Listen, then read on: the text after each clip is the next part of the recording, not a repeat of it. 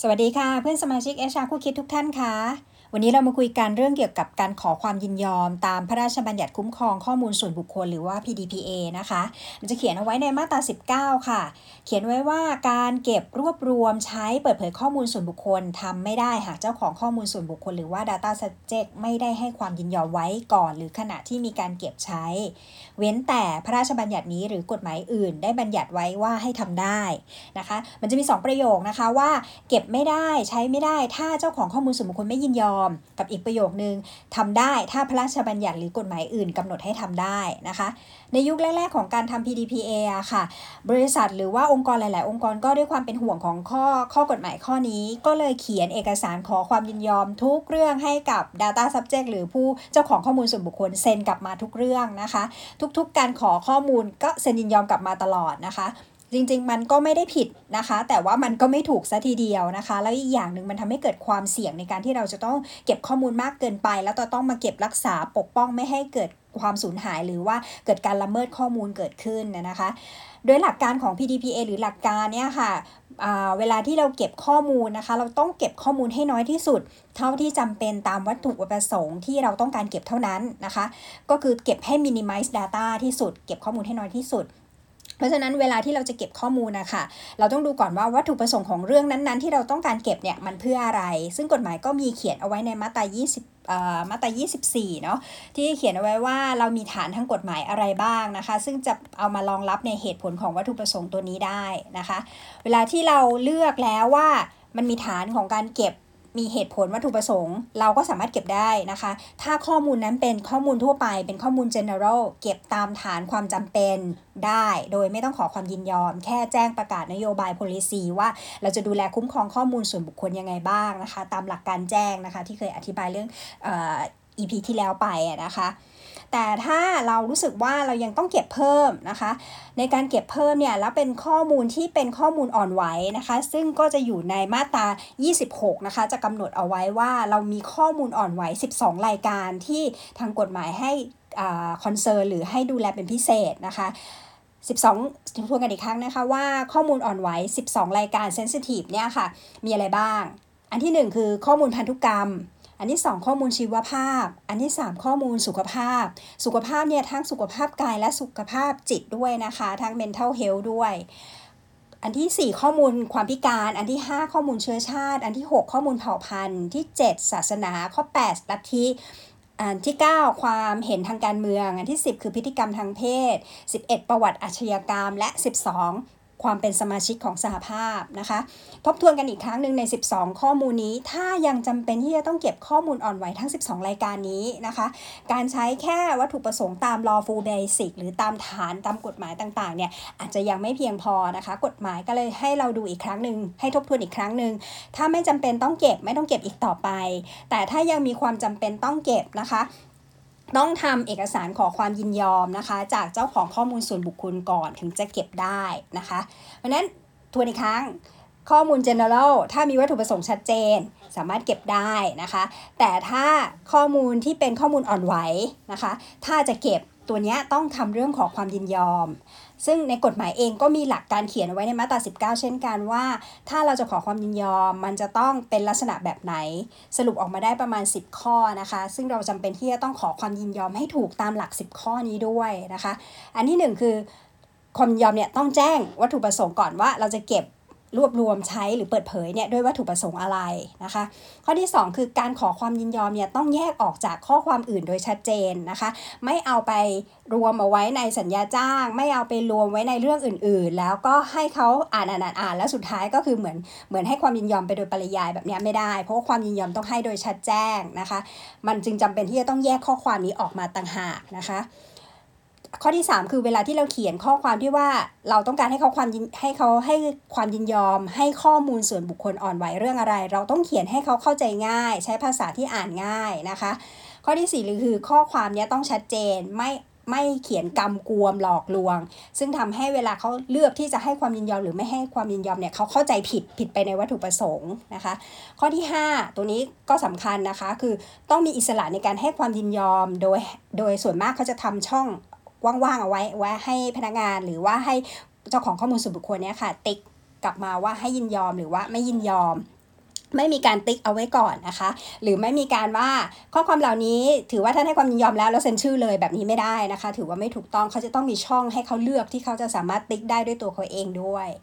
ข้อที่ 6 ต้องไม่เป็นเงื่อนไขในการทำสัญญา หรือว่าให้บริการหรือรับบริการ อันนี้ก็ก็อาจจะต้องทำความเข้าใจนิดนึงว่าบางข้อบาง ข้อมูลส่วนบุคคลที่เป็นข้อมูลอ่อนไหวอะค่ะ บางอย่างมันอาจจะต้องพ่วงกับสัญญานะคะ มันอาจจะจำเป็นในการทำสัญญา อันนี้ก็ต้องแจ้งพนักงงานด้วย แต่บางอย่างอะค่ะ ส่วนใหญ่มันก็มันก็อาจจะไม่ได้จำเป็นร้อยเปอร์เซ็นต์นะคะ ถ้าเขาให้หรือเขาไม่ให้มันก็จะมีผลยังไง มันก็จะต้องตอบต่อไปในข้อ 7 ว่า ถ้าเขาไม่ให้ความยินยอมนะคะ มันมีข้อจำกัดสิทธิตามกฎหมายอะไรบ้าง เช่นกฎหมายบอกว่าให้ทำแบบนี้ เราก็เลยต้องทำแบบนี้กับเจ้าของข้อมูลส่วนบุคคล แต่เนื่องจากว่ามันเป็นข้อข้อมูลส่วนบุคคลอ่อนไหวก็เลยจำเป็นต้องขอความยินยอมกลับมานะคะ ข้อที่ 8 คือความยินยอมที่ให้มาทั้งหมดเนี่ย ให้ได้ก็สามารถถอนความยินยอมได้เช่นกันนะคะ อันนี้เป็นสิทธิ์ตามกฎหมายนะคะ ที่เจ้าของข้อมูลส่วนบุคคลมีสิทธิ์ที่จะได้ แต่ว่าข้อ 9เขาก็จะบอกไว้ว่า ถ้าจะถอนความยินยอมนะคะ ตัว data controller หรือ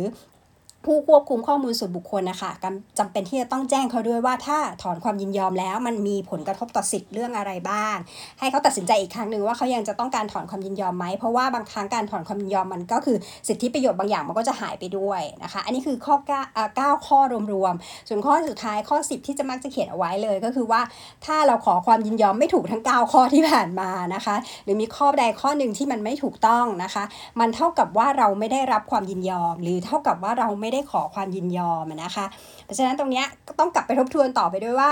เราจะขอความยินยอมให้น้อยที่สุดกับข้อมูลส่วนบุคคลอ่อนไหวที่จำเป็นนะคะ แล้วต้องขอให้ถูกต้องตามที่กฎหมายกำหนดด้วยตามในมาตรา 19 นี่คือหลักการของการขอความยินยอมนะคะ ที่ถูกต้อง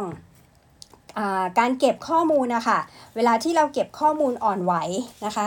มันจะมีความเสี่ยงด้วยเหมือนกันนะคะ มันจะไปอยู่ในตัวของบทลงโทษ ที่บอกว่าจะมีกฎหมายมีมีเรื่องของความผิดทางแพ่งทางอาญาแล้วก็ทางปกครองนะคะ ส่วนใหญ่มันก็จะอยู่ในลงโทษปกครองเนี่ยแหละค่ะ เวลาที่เราเก็บข้อมูลทางข้อมูลส่วนบุคคล แล้วเกิดทำข้อมูลล้วนไหลหรือเก็บผิดวิธีหรืออะไรก็แล้วแต่เนี่ยค่าปรับมันจะน้อย นะคะ แต่ค่าปรับตัวที่สูงสุดคือค่าปรับ 5 ล้านบาทสำหรับโทษปกครองเนี่ยคือเรื่องของการกระทำความผิดในการที่คุณขอความยินยอมไม่ถูกต้อง และไปไปทำให้ Data ของข้อมูลส่วนบุคคลอ่อนไหวล่วนไหล หรือมีเกิดความเสียหายกับเจ้าของข้อมูลส่วนบุคคลเห็นไหมคะว่า ย้อนกลับไปเหมือนเดิมว่าหลักการมันคือเก็บให้น้อยที่สุดเก็บเท่าที่จำเป็น ถ้าข้อมูลอ่อนไหวตัวไหนไม่จำเป็นนะคะ ไม่ต้องเก็บอีก จะได้ไม่ต้องเป็นภาระในความเสี่ยงในการดูแลนะคะ ก็อันนี้เป็นเรื่องของการขอความยินยอมนะคะ มีการถามต่อมาว่า แล้วข้อมูลที่เราเก็บมาก่อนที่กฎหมายจะมีผลบังคับนะคะจริงๆกฎหมายมีมาโดยตลอดนะคะ กฎหมายไม่ได้ถูกยกเลิกไป แต่เพียงแค่เลื่อนการบังคับใช้ออกไปนะคะ ซึ่งเราก็ปักหมุดกันเอาไว้วันที่ 1 มิถุนา64 นี้นะคะ ก็เหมือนเดิมค่ะว่าเราต้องต้องกลับไปทบทวนทุกเรื่องของเรานะคะ ดูว่าในตัว data inventory หรือว่าเราเก็บข้อมูลส่วนบุคคลมาทั้งหมดเนี่ยทั้งหมดทั้งมวลเนี่ยก่อนที่จะถึงวันที่ 1 มิถุนาเนี่ยมันมีอะไรบ้าง แล้วเรายังจำเป็นที่จะต้องเก็บต่อไปไหม ถ้าอันไหนไม่จำเป็นต้องเก็บก็คือการ minimize data นั่นเอง ตัวไหนที่ไม่จำเป็นต้องเก็บก็คือเลิกเก็บอีกต่อไปนะคะ พยายามเลิกเก็บไป แต่ถ้าตัวไหนที่มันยังมีความจำเป็นที่จะต้องเก็บต่อไปเนี่ย จะต้อง carry ข้ามวันที่ 1 มิถุนาไป แล้วเราต้องใช้ต่อไปในอนาคตตัวนี้ค่ะ ก็ให้ให้กลับไปทบทวนดูอีกครั้งหนึ่งนะคะ ในมาตรา 95 ค่ะ ของพระราชบัญญัติ คุ้มครองข้อมูลส่วนบุคคลนะคะ PDPA จะเขียนเอาไว้ว่า ข้อมูลที่เก็บมาไว้ก่อนวันที่กฎหมายที่จะมีผลบังคับใช้เนี่ยค่ะให้ผู้ควบคุมข้อมูล หรือว่า Data Controller หรือว่าบริษัทเราเนี่ยสามารถใช้ต่อไปได้ตามวัตถุประสงค์เดิมนะคะ แต่ต้องมีการกำหนดวิธีการยกเลิกความยินยอม แล้วก็เผยแพร่ให้ Data Subject หรือเจ้าของข้อมูลส่วนบุคคลทราบ และสามารถแจ้งยกเลิกความยินยอมได้ง่าย อันนี้คือประโยคของกฎหมายในมาตรา 95 แต่เวลาที่ in practice ที่เราทำกันจริงๆนะคะ ก็จะก็จะแนะนำว่าให้เช็คข้อมูลส่วนบุคคลก่อนหลังจากที่เรามินิมัย data ได้ แล้วถ้ามันเป็นข้อมูลส่วนบุคคลทั่วไปนะคะ ทั่วไปนะข้อมูลส่วนบุคคลทั่วไปไม่อยู่ใน 12 รายการที่ที่กล่าวมาตอนต้นนะคะ เราก็แค่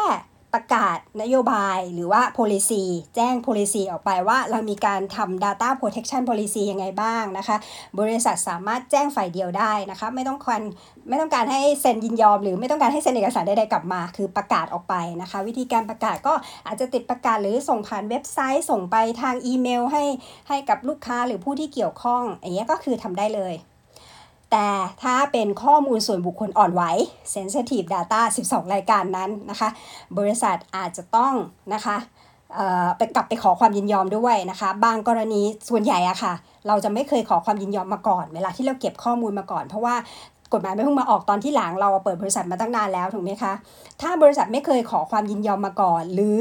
อาจจะเคยขอความยินยอม แต่ว่าความยินยอมนั้นมันอาจจะไม่ถูกต้องบางทีเราอาจจะเขียนคุมเครือ หรือบางทีเราอาจจะเขียนไม่ตรงตามข้อกฎหมาย หรือรูปแบบมันไม่ถูกต้องอะค่ะสองอันเนี้ยเราควรที่จะกลับไปขอให้เขาให้ความยินยอมกลับมาใหม่นะคะ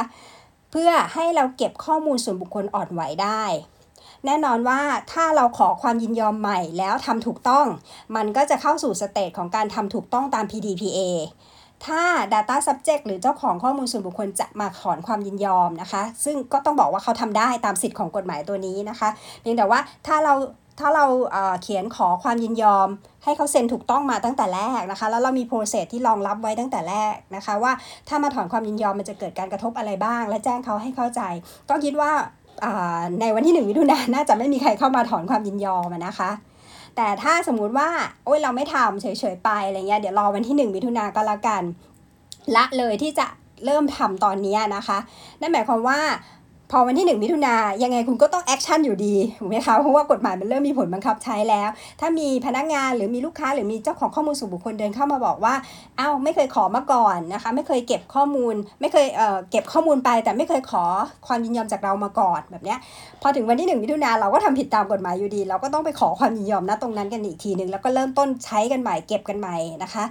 อ่าหรือ พนักงานหรือเจ้าของข้อมูลส่วนบุคคลเขาอาจจะใช้สิทธิ์ตามกฎหมายเลยก็ได้ว่า งั้นเขาขอใช้สิทธิ์ระงับ ไม่ให้ใช้ข้อมูลส่วนบุคคลนี้ หรือขอให้ลบทำลายข้อมูลส่วนบุคคลนี้ เพราะเขาไม่เคยได้รับการแจ้งหรือไม่เคยได้รับว่าขอความยินยอมมาก่อนเห็นไหมคะว่า ไม่ว่าคุณจะทำวันที่ 1 มิถุนาหรือทำก่อนวันที่ 1 มิถุนาถ้าข้อมูลใดที่เป็นข้อมูลอ่อนไหว แล้วคุณต้องนำมันไปใช้ในอนาคต จะต้องไปใช้หลังจากวันที่ 1 มิถุนาแน่นอนนะคะ ตัวเนี้ย แนะนำว่าให้ขอความยินยอมและขอความยินยอมใหม่มานะคะ สรุปการขอความยินยอมนะคะ ใช้กับข้อมูลที่จำเป็นต้องเก็บนะคะ ใช้ใช้เก็บนะคะ รวบรวมและข้อมูลนั้นจะเป็นข้อมูลอ่อนไหวนะคะ ข้อมูลทั่วไปไม่จำเป็นต้องขอความยินยอมนะคะ ถ้าเราหาฐานตามกฎหมายได้ นะคะ อันนี้คือมุมของ HR นะ แต่ถ้ามุมของ Marketing เนี่ย ส่วนใหญ่บางครั้งข้อมูลทั่วไปที่เก็บเก็บกันเนี่ย ก็คือเก็บเพื่อไปทำ Marketing เนี่ย อาจจะยังไม่เข้าฐานตามกฎหมาย อาจจะต้องมีการขอความยินยอมทุกเคส แต่ถ้าเป็น HR เนี่ย ข้อมูลทั่วไปเนี่ย มัน support ตัวฐานฐานคอนแทคฐานสัญญาได้เกือบหมดอยู่แล้วนะคะ ก็วันนี้ฝากเอาไว้เรื่องเกี่ยวกับขอความยินยอมนะคะ ให้ถูกหลักการตาม PDPA เพราะฉะนั้นเวลาถ้าเราทำถูกตั้งแต่แรก เวลาข้ามไปถึงวันที่ 1 มิถุนาหรือหลังจากวันที่ 1 มิถุนาเป็นต้นไปอะค่ะ มันก็จะได้ไม่เกิดปัญหาเกิดขึ้นนะคะ ก็วันนี้ขอสวัสดีแค่นี้นะคะ